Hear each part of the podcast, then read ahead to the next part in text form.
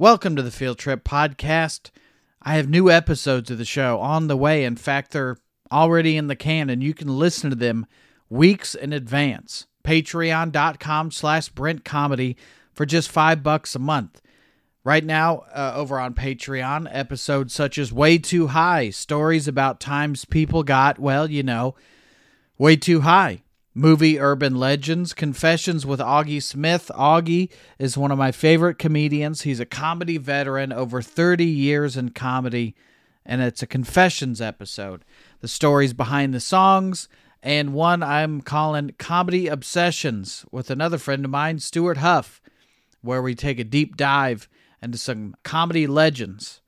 All that plus about 25 minutes of unreleased stand up is over there on Patreon and three Patreon only episodes. They'll never, ever, ever see the light of day. Maybe, maybe one of these days, but not anytime soon. That's all at patreon.com slash Brent Comedy. Also, I have a full comedy special at whatonflatearth.com. Let's get into this episode. It's the Field Trip Podcast with Brent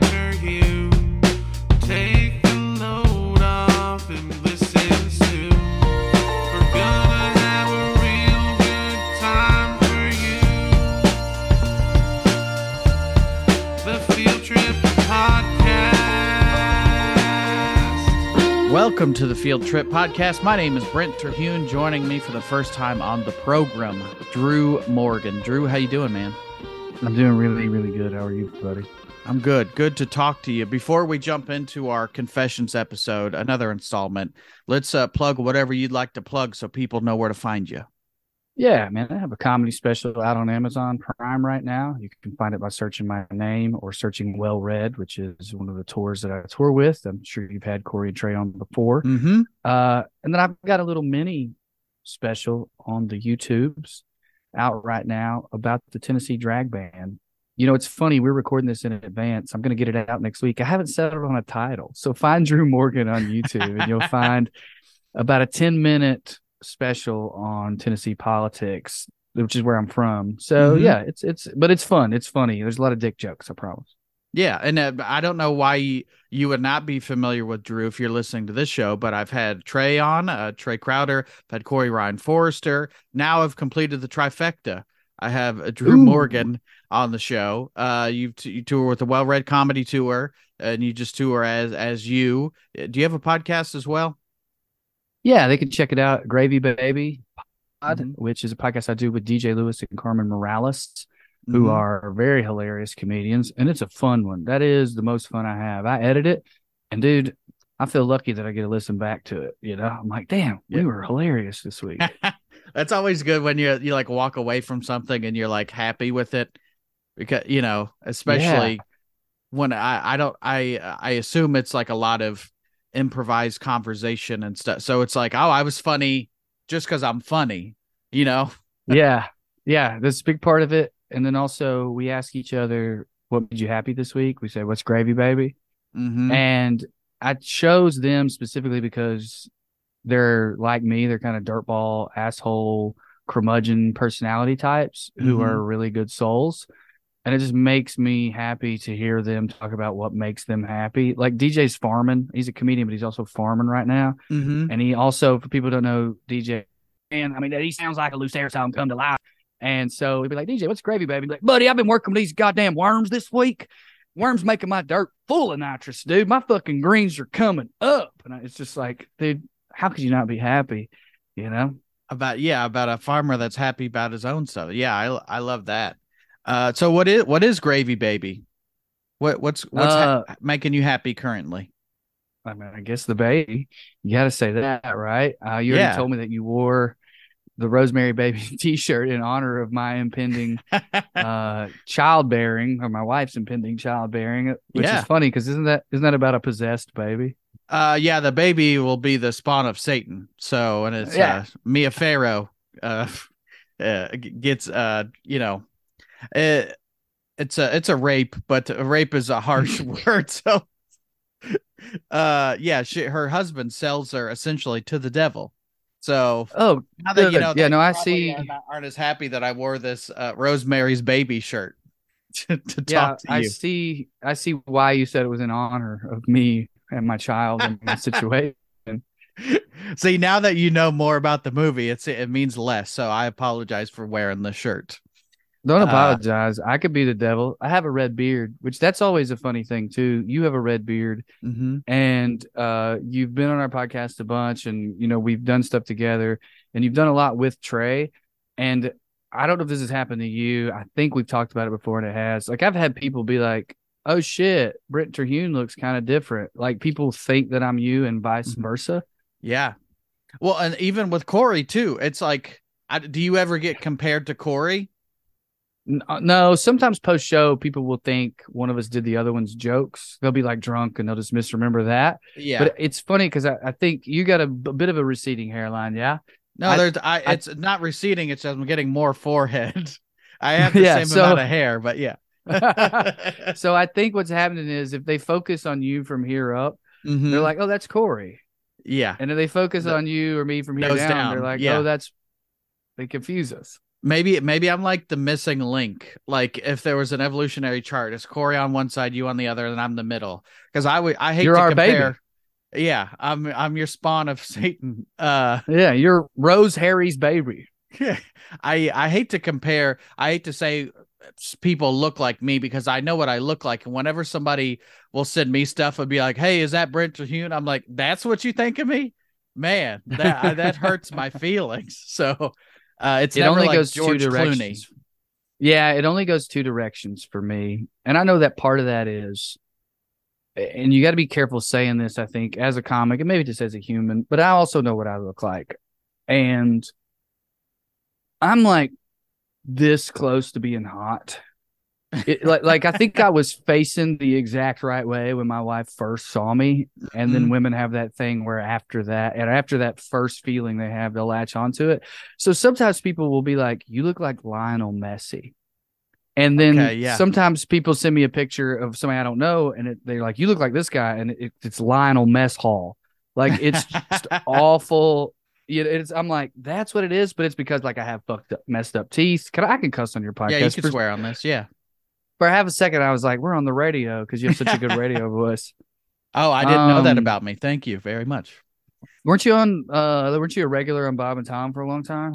Yeah, I'm I'm a contributing writer and I've been on the show a bunch, but I went to to college for radio, so that's what I I wanted to do. It's one of my one of my dreams. So and here we are. Yeah, this this is that, but not uh probably Well, better also- benefits. I guess it you you probably what you mean is you wanted your own show, but I think being a contributor and a writer on one of the biggest shows in America, it I think you got to count that. I'm sorry, I'm sorry, Brent, but you accomplished your dream. Sorry, I hate yeah. to break it to you. you're like you're like a guy who's a backup center in the NBA, and you're like, uh, and it's like, yeah, I get, I get it, dude. You worked your ass off trying to become Shaquille O'Neal, but like DeAndre Jordan's a millionaire whose dream came true, technically. Yeah, if if the, the only difference is is I wish I was a millionaire now currently, then I'd be set. But uh Well, we definitely chose a dream where it's there's not a big middle class. Patreon and stuff like that's trying to change it, but there's not a big middle class of comedy. No, it's it's either uh Bert Kreischer landing in a helicopter or uh somebody sleeping in their Honda Civic. That's how that's how I bought cars is like, man, I could sleep in this. She got a- go bad. She got a backseat on her. uh but You- let you, let's choose uh you choose cars the way like my old uncles choose girlfriends. Just like reliable, big back seat. I'm in. got a trunk. Yeah. Uh, let let's jump in or let's let's uh, set the table for our, our listener here. We're t- uh, this is a confessions episode. You saw in the title of this podcast, but if you're un uh, if you're not familiar, uh, you'll you'll like the one I did with uh, Trey and Corey. But confessions, it's a uh, Twitter account called FessHole, and people will anonymously tweet their confessions into this account, and then they send them out. A lot of these are from the UK, so I have not pre-screened any of these. We'll just take them as they come, and sometimes we'll have to adjust for language because they'll say tube instead of subway or a brand of a thing, and we'll adjust. But uh, we'll just read them and then react. And I know you said you had a confession as well, so we can we can get to that eventually. Yeah, I'm so pumped about all that.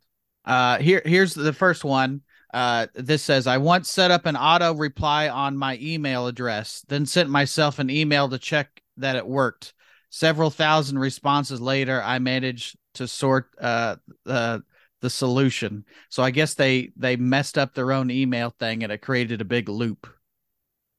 That sounds like a Black Mirror episode if Black Mirror was just lighthearted. Yeah, yeah, where the, nothing bad happened. It was just I I kept messaging myself, but then uh, I was like, maybe it was me from the future trying to warn me in the past or something like yeah, that. a spinoff of Black Mirror where it's like, listen, the creator of Black Mirror, he was going through some shit and he wants to keep doing the show, but now he wants to let everybody know that technology might not ruin every aspect of our culture. So he's going to do some more lighthearted episodes. In this one, a Seinfeld episode with the with your email is what we're doing Yeah. basically. I I, I It's just- hate the auto reply. Yeah. uh, Can't George just furious I, or no, George likes it. I kind of like it. You know, I get lonely. I tell myself, have a good day. And then I reply to myself. Then I reply to myself. Then I reply to myself. Jerry, he's stuck in a time loop. It seems like uh, George would be the guy that would automatically latch on to like what is it uh, chat gpt or whatever the ai thing that will write stuff for you george would have adapted adapted that early and then he'd be like i get all my work done in 30 minutes and i just sit at the desk and i pretend to be frustrated they don't ask anything Yep. And then it would circle back on him in glorious fashion by the end of the episode that he would have trained the chat uh, GPT or whatever it's called too well so Mhm. that loud car went by. Sorry. He would have trained it so well that it would start to pick up on how lazy he was and then it would start being lazy. yeah it would like have like an audible like it would just t- type z's in the middle of whatever he's writing like he's sl- asleep or something One of Elaine's boyfriends designed the program and that's how he got his hands on it early. And then he goes to the guy like, "What the hell?" And the guy's like, "No, this is great. It's working perfectly. It's becoming you. This is what I was trying to go for." And he's like, "It's not what I wanted." and then like somehow Kramer can't have a, a human conversation without consulting the chat GPT first or something. I think that, or he refuses. yeah, yeah, maybe he's uh, he like he won't even have like a flip phone anymore. I'm mm-hmm. I'm off the phone, Jerry. He won't even talk to George because George is messing with the robots. Yeah. That's I think we're uh, writing a new season of Seinfeld. That's a pretty good Twitter follow to modern Seinfeld. I did I saw that and I they had something where it was AI writing new Seinfeld and but it was like continuous nonstop Seinfeld. Uh I I never checked it out but I saw that news story of like there's quote new Seinfeld stuff being written by computers now. Oh, that's interesting. I wonder how Larry David feels about that.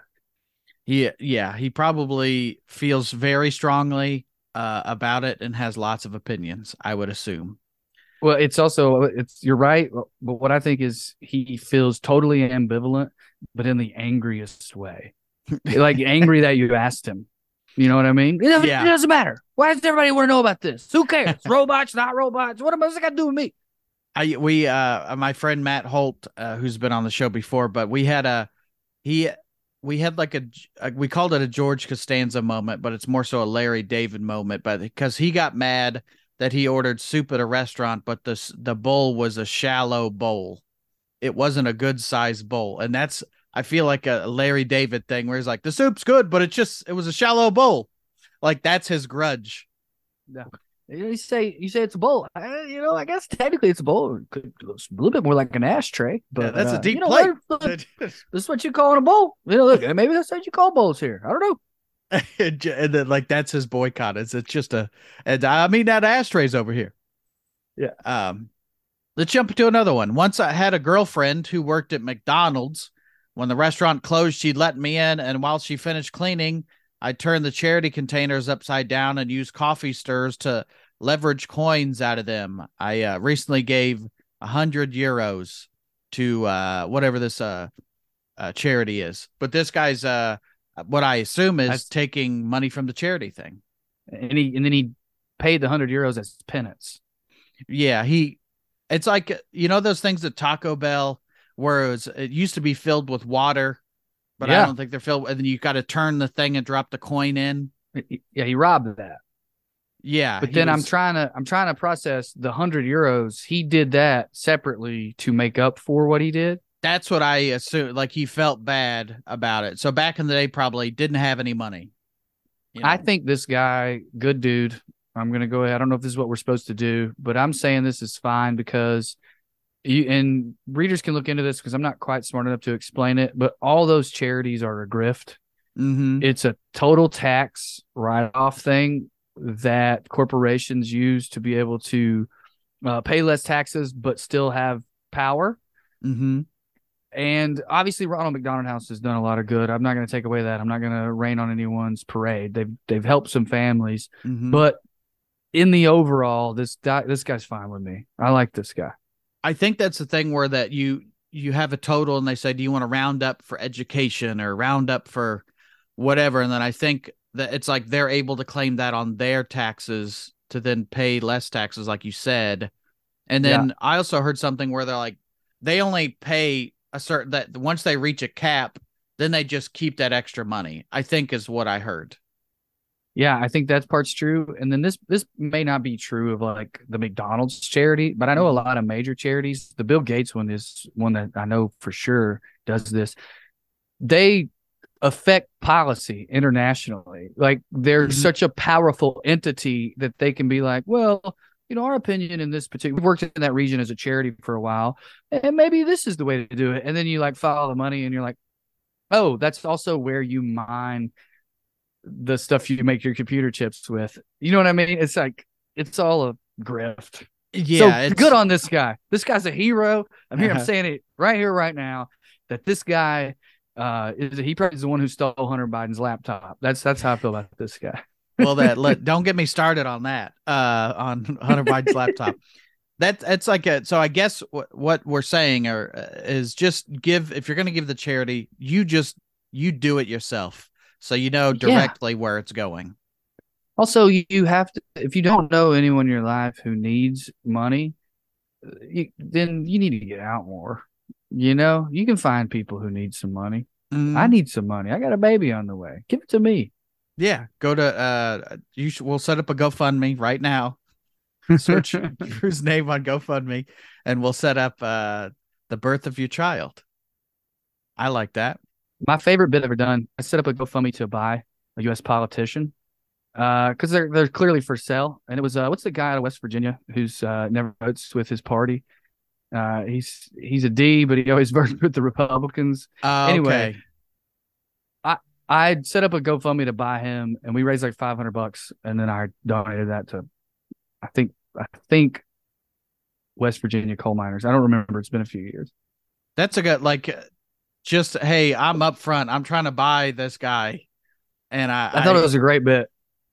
no, it- it's good because it's like that's happening already, but it's just not spoken about. And you're like, yeah, I'm just trying to get this guy on on my side.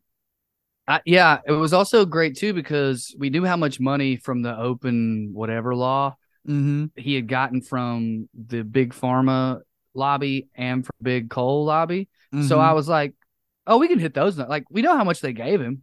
That's how much he apparently that's how much he costs. So Yeah. give us that that's his that's how price is one hundred fifty thousand dollars. Yeah, yeah, per year. To be fair, yeah, pre- yeah. You gotta you gotta get that again. Uh, d- d- do you know all that stuff because you're you're correct me if I'm wrong. You have a background in law, right?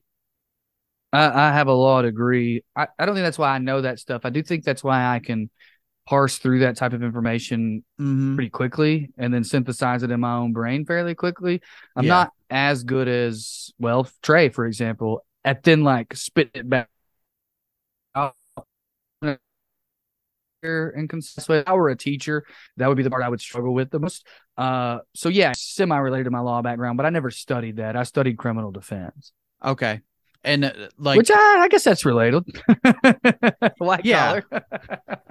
you're tr- you're trying to buy a criminal, uh, essentially. Uh, did you ever? Were you ever? You got, you got your law degree.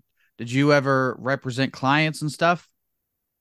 Yeah, for almost four years, uh, Miami Dade County and then Knoxville, Tennessee.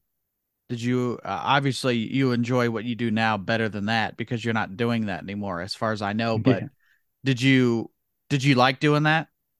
So for me, going to trial or doing uh, courtroom work was the Mhm. biggest thrill in the world until it was real. So in school, trial practice and mock court, Mhm. oh my God, that was my shit. I was good at it. I represented the school, even though I had the worst grade. I had the worst grades on the team, but buddy, I could stand and deliver, you know. Mhm. Um, but then when I went to, I was a juvenile public defender in Miami Dade. That wasn't that bad. When people's lives really started to be on the line, uh, it messed with me pretty badly. yeah, yeah. It's I imagine it's hard to leave the courtroom and not take that home with you. That system grinds everyone up who works in it or who comes who comes in contact with it, no matter Mm. what. There's no happy endings. Even if the right outcome happens, someone didn't do it and they get a not guilty. Yeah, but their life was ruined. Well, someone Yeah. did do it and we put him away. Yeah, but then there was a victim. Like it's it's all bad days. Mm-hmm. have you used uh because so many comedians uh, were or are lawyers like greg giraldo was a lawyer right there's a Yeah. uh, sally brooks He went to law been on the school. I don't think he ever practiced. okay yeah he, he was he was smarter than all of us.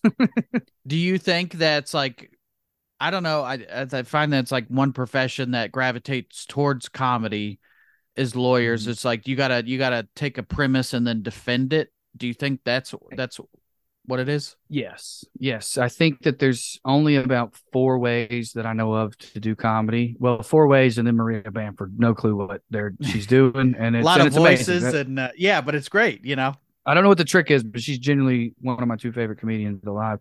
But yeah, there's about four normal ways to do comedy. Uh, Giraldo, Burr, Chappelle. A lot of those people do what is essentially here's an argument and I defend it.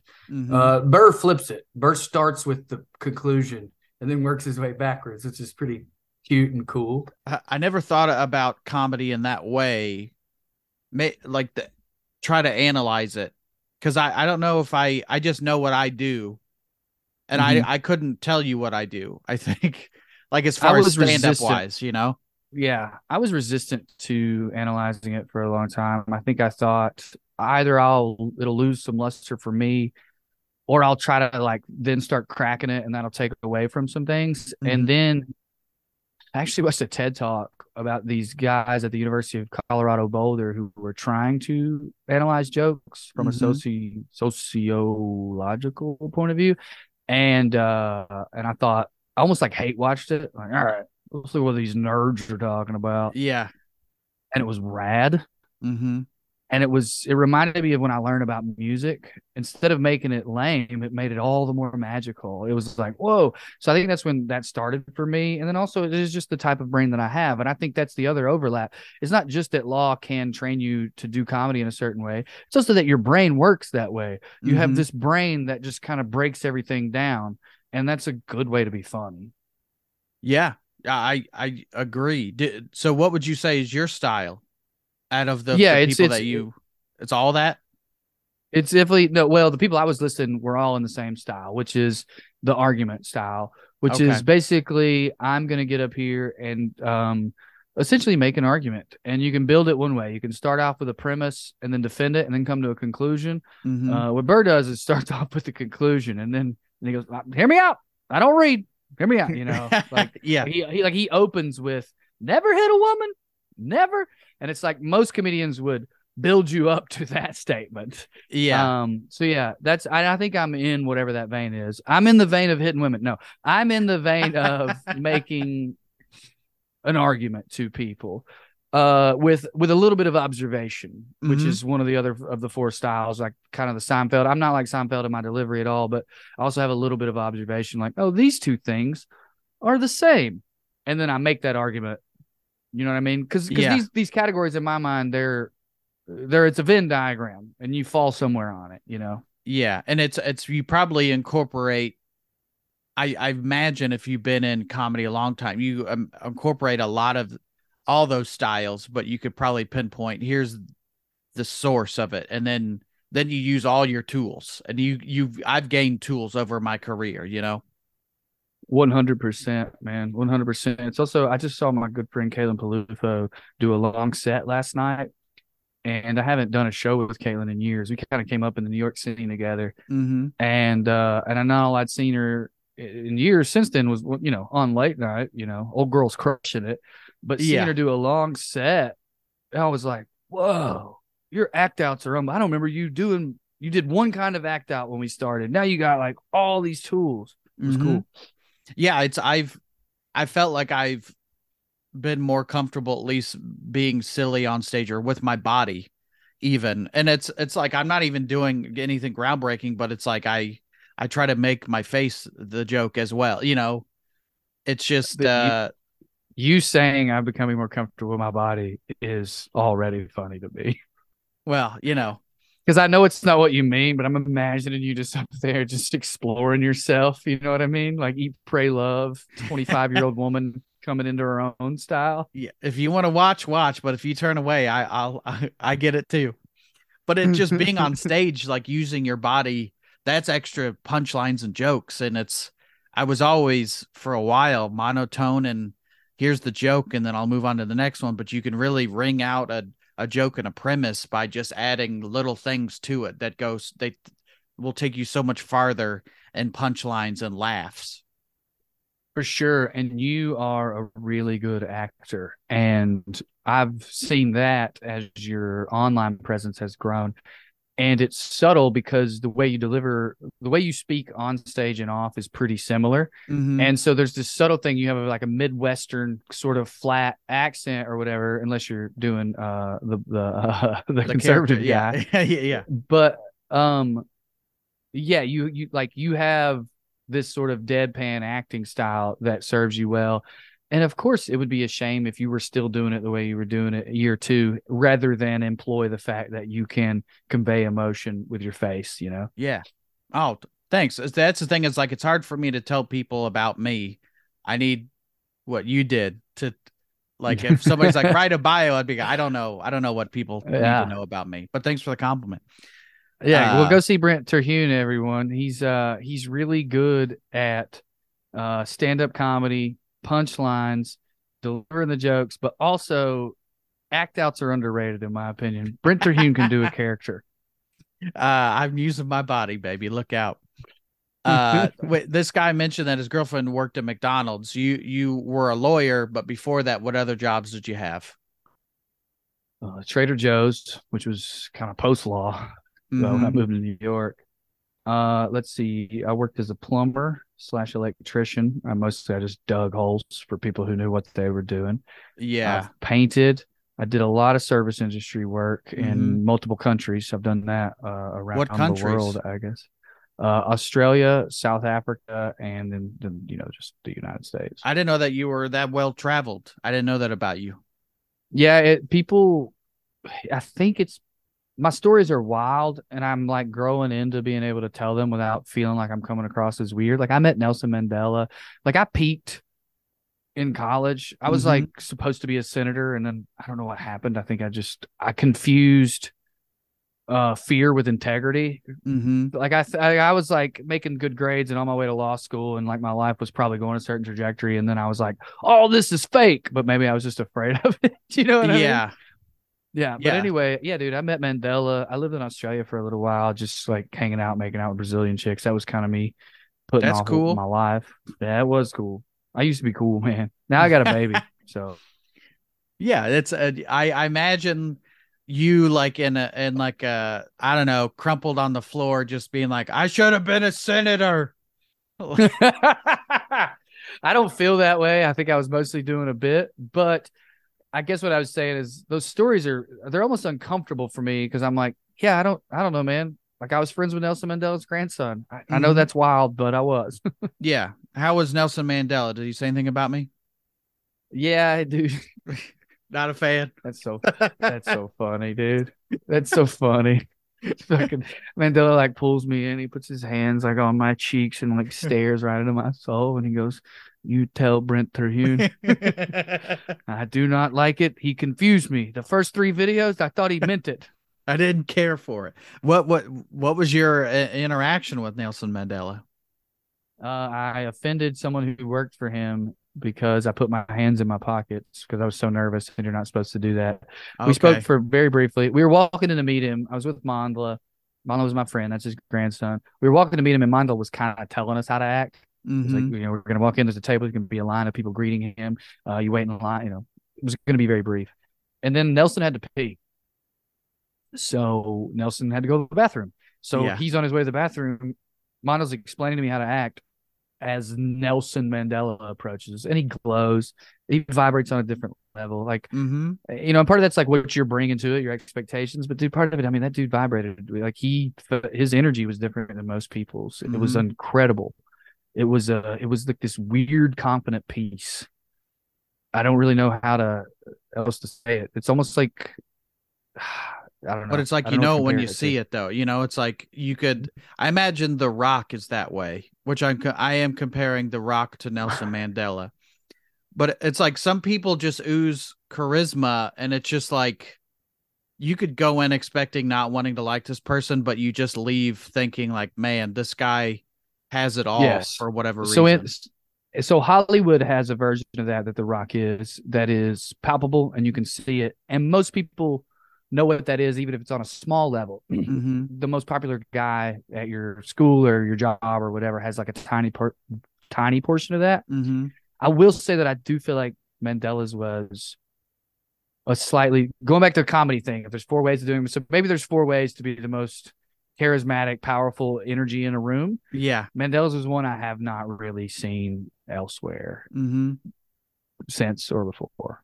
That's yeah, that's nuts. Who would you say al- has also possessed similar things that you've met in life? Is there anybody that comes to mind? Compared to Nelson, Just uh, yeah, I mean, you, you, it sounds like nobody's going to First be name, Nelson, like he's my best yeah. friend. uh, Mandela's was completely different. Mhm. You know what I mean? Like that was a completely different thing. People that I've met in my life that have had it, um, Bill Clinton, okay. he's got what I imagine The Rock has, who I've never met. Adam Sandler has a very different thing. It's a quiet thing, hmm and it's almost like a um, he doesn't need it anymore. Yeah, you, Sandler clearly needed it. I mean, you got SNL at twenty. You don't get that unless you really need a lot of attention and stuff. But I don't think he does anymore. That's why I, w- So I've not like- been on SNL because I just don't. I don't need that. You know. So I think he I think he had it. Um let's see. That might be that might be my short list. you know? Yeah. In what context did you meet Bill Clinton?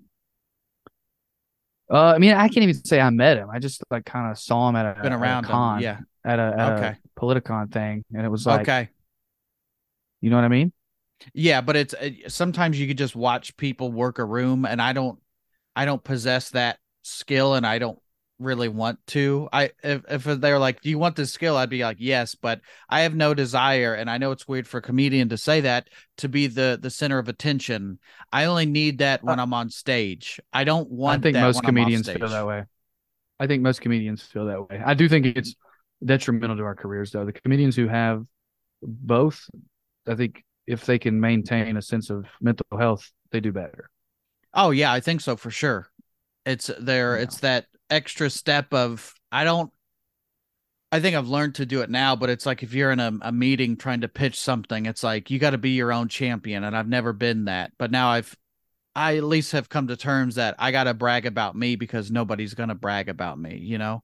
That that's that's among the many things that made Well Read so special for me was like, and it's not really over, but it's definitely we were touring less together. We're pitching things on our own and stuff. Mm-hmm. but like it was nice to be in a room in Hollywood and and I could say no one can do what we do.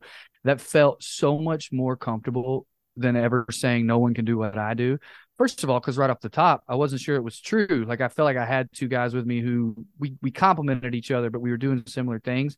Mm-hmm. But like you know, we're trying to pitch a TV show that we were trying to convince these people if you let what we do into the cultural zeitgeist, it will be a game changer Mhm. and I could say that so confidently. And I think partially it was like because I know these guys. Like, fuck me, but like I know what's. co- I know I've been there when we were hanging out and we're coming up with this. This idea is fucking great. Mm-hmm. Yeah, it's like even even if I uh, fail to show up on the the day, I know these two will have my back and it's like you you you it's like that rapport that you really can't manufacture it's only It- yeah. uh through years of knowing each other and it's that finish each other's sentence type bullshit you know Yeah, and it's also like the project that all that led to that I'm pitching you right now. I totally believe in 100%, and it's not a lie, and I'm not faking it. There are comedians who just feel that way about themselves. They are their own project. That's rare in our business. I think it seems like it wouldn't be, but I do think it's rare. Well, it's rare for somebody to have that and have the talent to go with it yeah and uh, and I think those people do have a leg up, because like, I think they know why they're funny earlier. I think they Mhm. know why people respond to them earlier. Like, dude, it was year. I was being funny on stage for years before I had any clue why anybody was laughing.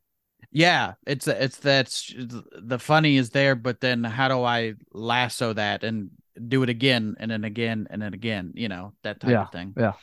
uh this, this- let's do another confession. Uh, this one says yeah. I'm, I'm 40 and have never settled down. My mum is always asking why i don't stay with a woman and have a family. Gets angry when i don't talk about it. Truth is i've been talking about it to a shrink for four years. I don't have the heart to tell her it's apparently all her fault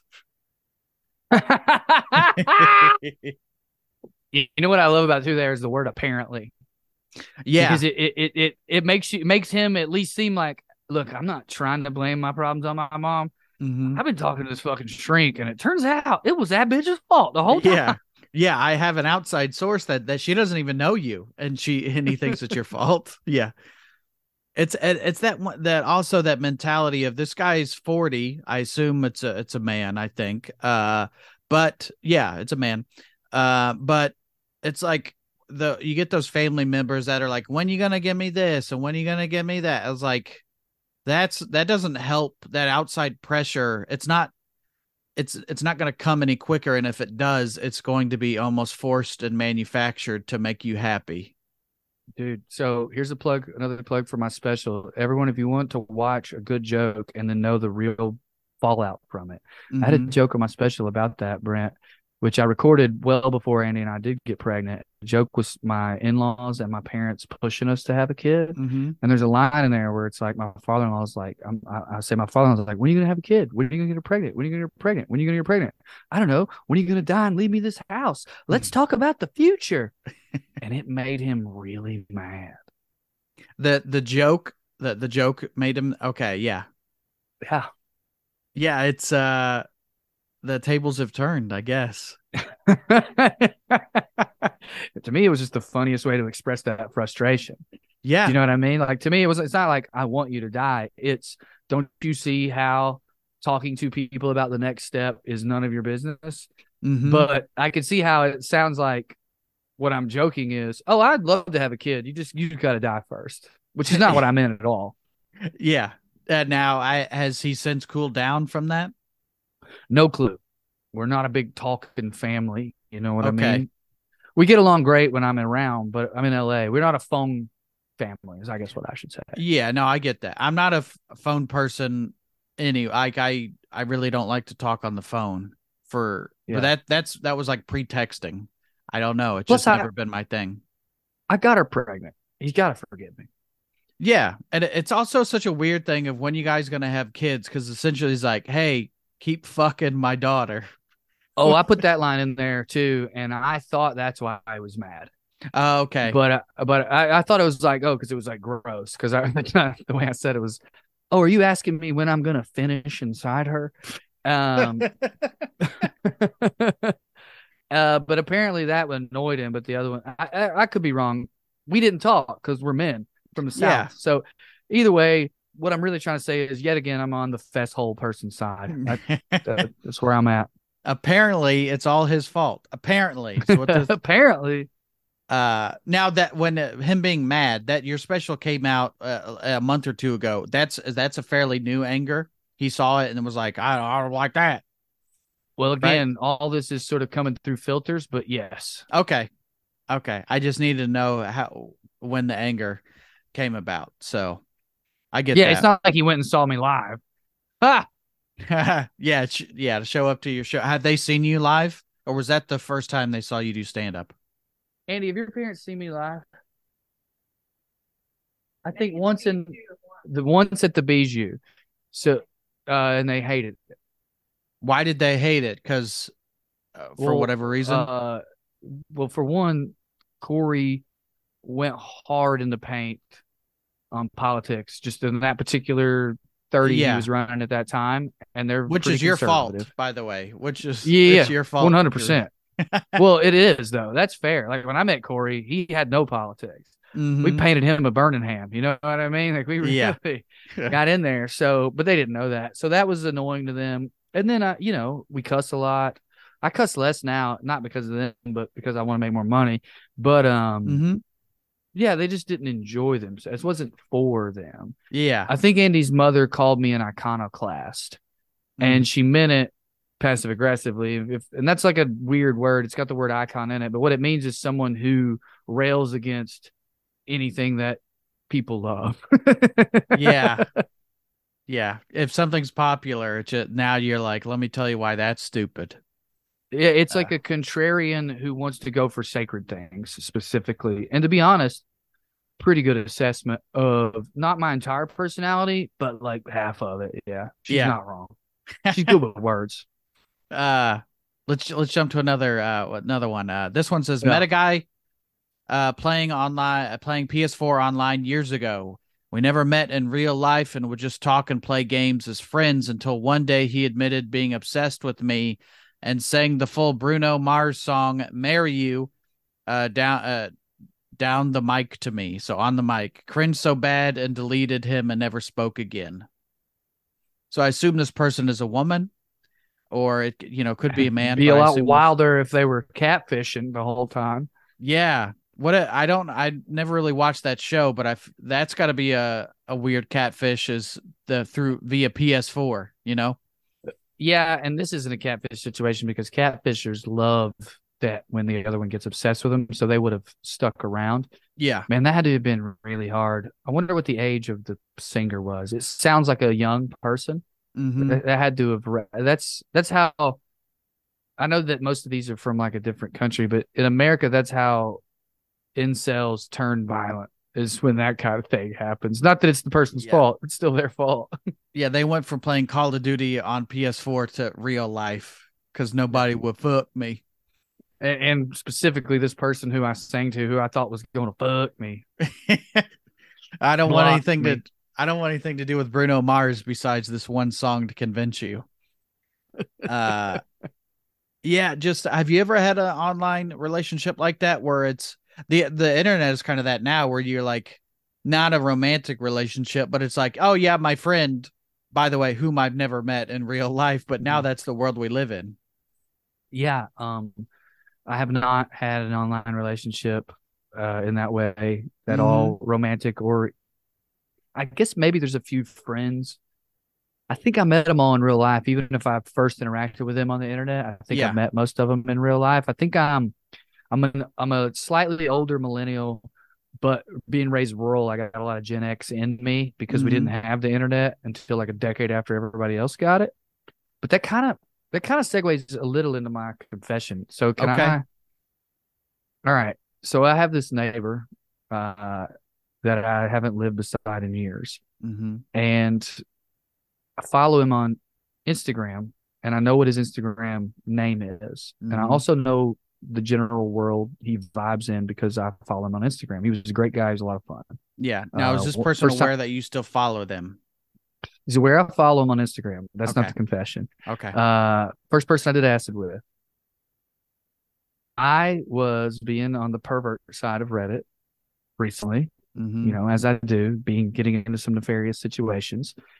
And I saw a post with the username close-ish to hit to the one he has on Instagram. Yeah. And I was like, and also it's it, I don't know how to talk about this without getting into some details. Like he doesn't put anything weird on his Instagram, but he makes it clear he goes to like fetish parties. Yeah. he makes so- it clear he, yeah. he makes it clear he goes to like industrial shows with Mhm. girls with green hair and he doesn't hide the fact that they are sex workers the girls Okay. they are they have an onlyfans so i Mhm. see this and i'm like and i looked and i saw a tattoo on his leg Mm-hmm. and I went over to Instagram like a total. And by the way, for people listening, I'm like 98% straight. None of this was a sexual stalking. This was a Yeah. total. Whoa! This, was is more internet detective. cool. Yes, and uh, confirmed it like Mhm. 100% confirmation that he posts anonymously on Reddit, but I know that it's him. I haven't told him. I don't think I'm going to. I didn't mean to do it at, at first. I, I guess I took some steps after I realized it to confirm it. yeah. But I've been, I've been, I've been checking out. I've been checking out some of his work, and I feel like a dirtball, but I'm into that. Yeah, where it, yeah, it, we've got a new way to be a voyeur. It's it's Yes. no more are you Marty McFly in a tree or you know George Yeah. McFly looking through the window. You can do that on the internet. and I feel like a total creep, and that's my confession. And Right. if he ever found out, what made me think of it is like, you know, yeah, that's weird. Like, you know what I mean? Like the internet, Mhm. real life overlap can be weird. It it is because you can present. We've all are presenting ourselves in one way. We're all you, m- Yeah. most of us are posting our W's.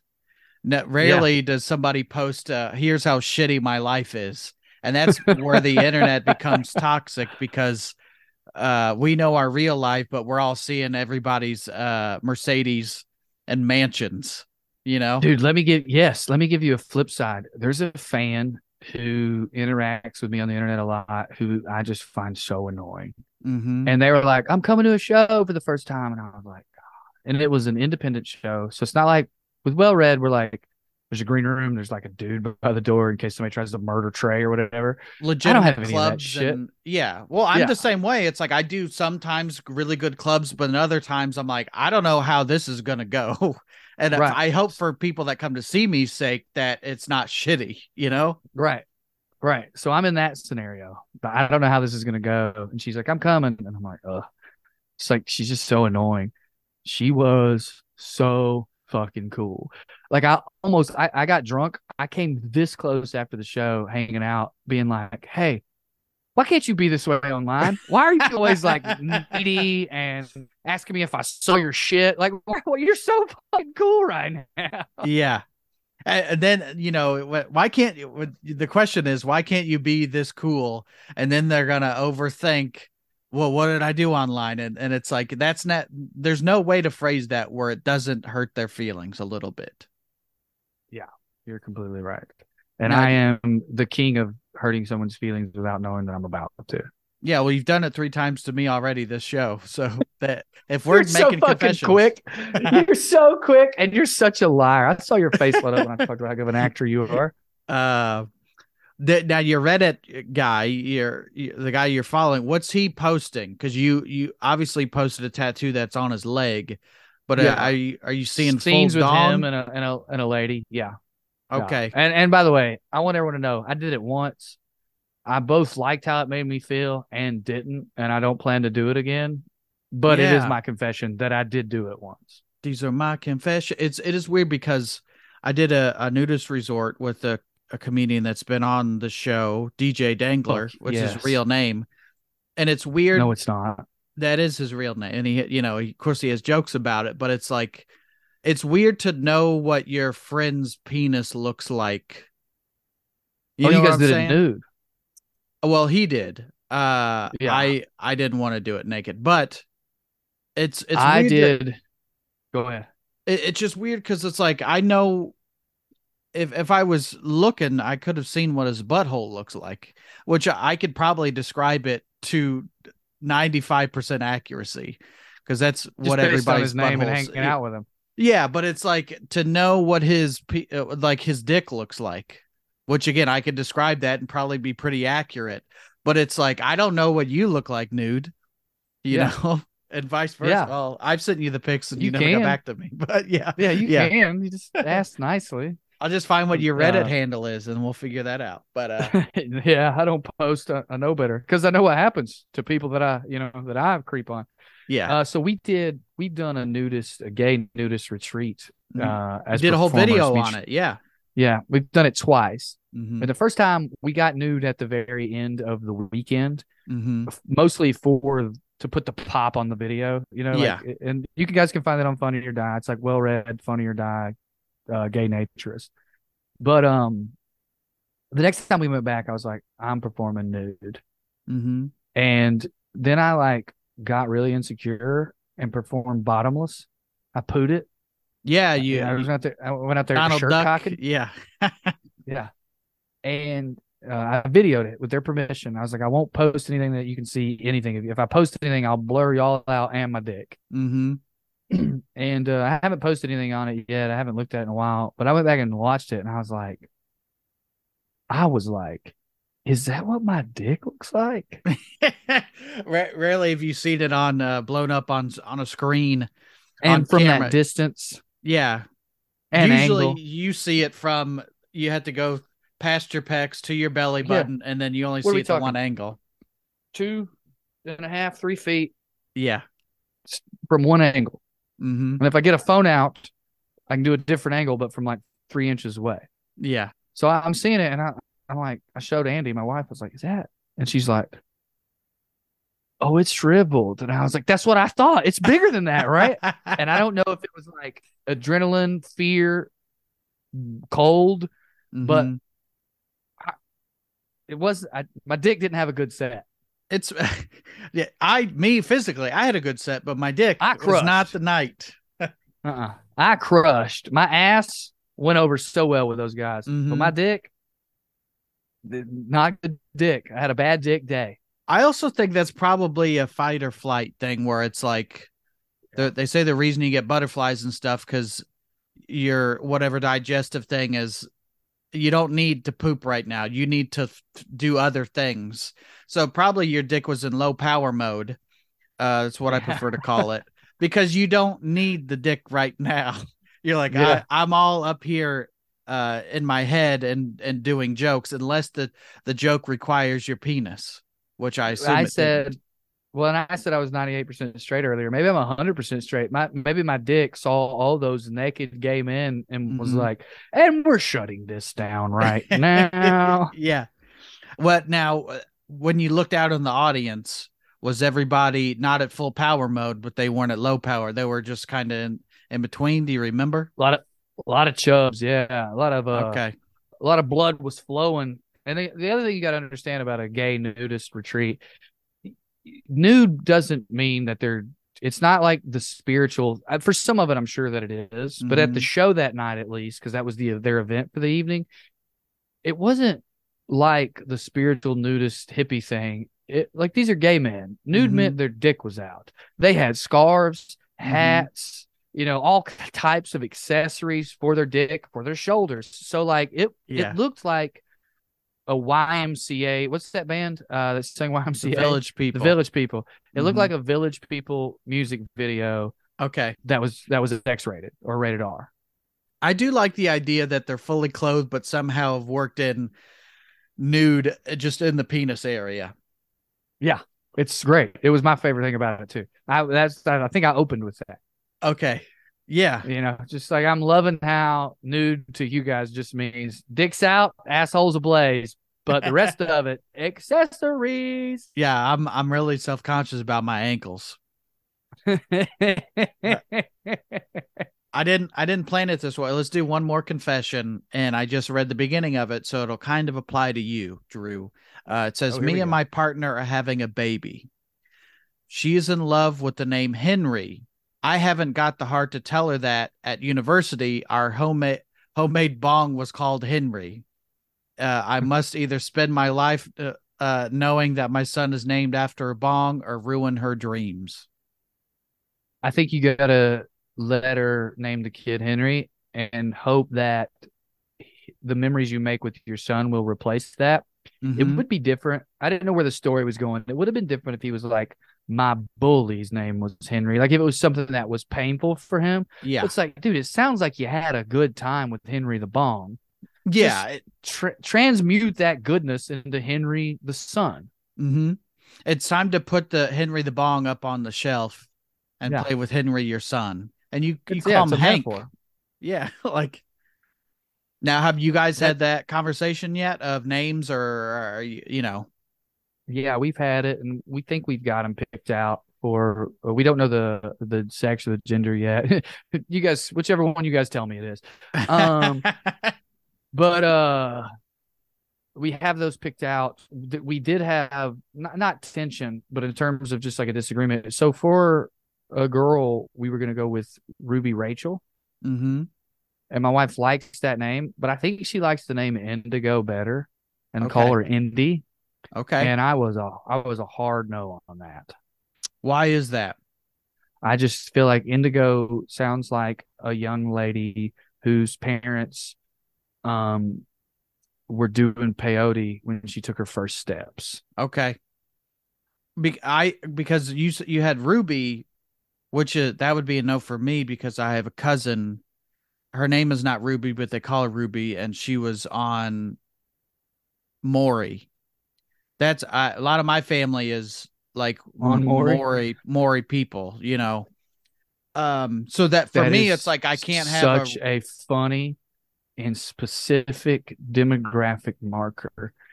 Mhm. Like I, I you just blew my mind because I'm so trash. Like just, you know, people who are related to me, prison, pillbillies, people with a lot of kids. Like, but I don't think I've ever even heard of anyone going on Maury Povich.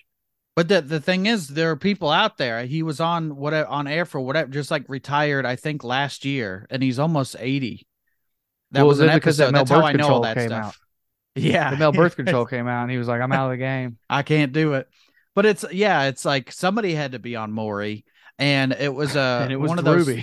It was Ruby, and th- their story was the through line. Like they previewed it at the beginning of the episode, and then like coming up, it was their that was the big finale that they were promoting. And my brother, thanks for bringing him up, Drew, uh, called me. He like he called me, and it he called twice. So I that's how you know you got to answer if somebody calls twice. And I I was like, hello. And he's like, turn on TV right now. They're on Maury. So it's like I I haven't been able to find the ep. There's been so many episodes of that show, and uh, it's, it's all who's the father type stuff. So I haven't been able to find that episode again. But it was uh you know there was fighting and all that stuff. But it's like that's why the name Ruby for me would be out. Uh, I'm looking right now to see if I can find it. Um, and I probably won't be able to. Yeah, I get that. I, I don't. So I have very little of that. There's definitely Mhm. some names I'm sure. I can think of like one or two off the top of my head that I don't want to even tell the story of, where it's like, Mhm. yeah, that's out. But for me, it's also like, yeah, but this kid's gonna replace that. yeah, But with with with Indy, it's not just like that. I've met a kid named Indigo and they were annoying and had an eat, pray, love goop mom, which Mhm. is true. But it's also just like I don't like it. Like it, it, it. The name itself doesn't make me feel good things. It makes me think of things that I dislike. Whereas Ruby doesn't. And also, my my grandmother went by the name Geraldine, mm-hmm. uh, but her name was Ruby Geraldine, and it- hilariously, so it's a family name, but hilariously, she hated the name Ruby Mm-hmm. which is extra funny because red was her favorite color by a lot. Mm-hmm. And she would anything that was red that you bought her, she'd be like, That's sexy. She thought anything any clothing that was red was hot to her. So she was trying to get her a blood boyfriend. But um she hated the name. So we're honoring her, but we're also kind of pissing her off, which if you knew her, that's extra funny. Yeah, it's yeah, it's uh, you call her Ruby because she didn't like it, but it's also a tribute and all that stuff. I do, I can appreciate that, and you're gonna make, you know, wh- whoever your kid is, you're gonna make new Ruby memories or who you know. Exactly. Ru- Ruby, the name Ruby will mean my kid if we have a daughter and, and name her Ruby. You know what I mean? I Mhm. get, and I get this guy's fear or whatever, but it's like, dude, if you really think that you'll be shouting Henry's name as he crosses home plate, or this is England, as he kicks the soccer football into the goal uh, Yeah. at, at 14, like, no, you that's silly. Like that, one of your friends will bring it up and you'll be like, what? Oh, right. Oh yeah, Henry will be your kid. Yeah. Yeah, I really hope Drew, for my sake, that you name your kid Ruby, and then she ends up on Maury for some reason. They bring the show back, and then somehow I- this one hundred year old man has has Ruby on the show. I always thought you were the nicest guy in the world, but what you just said to me was so mean. That is probably the meanest thing I've said. What I, I wished Maury on your unborn child. No one's ever been on Maury for good reason. Why would you say that? yeah, it's never. Uh, we have this big check for you. For I don't. I'll take. I take it back. I don't mean that, It's, Drew. it's never been like you are the hero, like on Ellen or whatever, you know? It's never been like he saw a bird with a broken wing. It's never that. Yeah. It's straight up who is the dad? We don't know. I'm afraid of cotton. Well, we got some cotton in the back. Bring it out. Like But uh Oh, yeah, let's great. let's wrap up on on that. Uh Drew, you right. you have a podcast called uh you said Gravy Baby, right? yeah. Uh yes, have- and I still have the Well Read podcast. Mm-hmm. That's still uh and then you tour as a stand-up. You I don't know why I'm trying to guess what you're what you're promoting, but uh, you have that mini special. All you have to do is go to YouTube, search uh Drew Morgan, and while you're there, subscribe to his channel because that's a way for independent talent to monetize stuff. And whether you watch it or not, it just helps with numbers. It's all good stuff. Yeah, and I think I'm gonna call it Tennessee's a drag. Okay. Yeah, but that So, that's out yeah, by maybe by I the- just decided let's i'm glad i could help out you're welcome I'm gonna name it. My daughter won't be on Por- Maury Povich. i did i take it back i, I told you i i don't mean it Oh, you meant. drew thanks for uh for coming and confessing your sins and they're absolved Oh, thank you, Father Brent. It's the Field Trip Podcast with Brent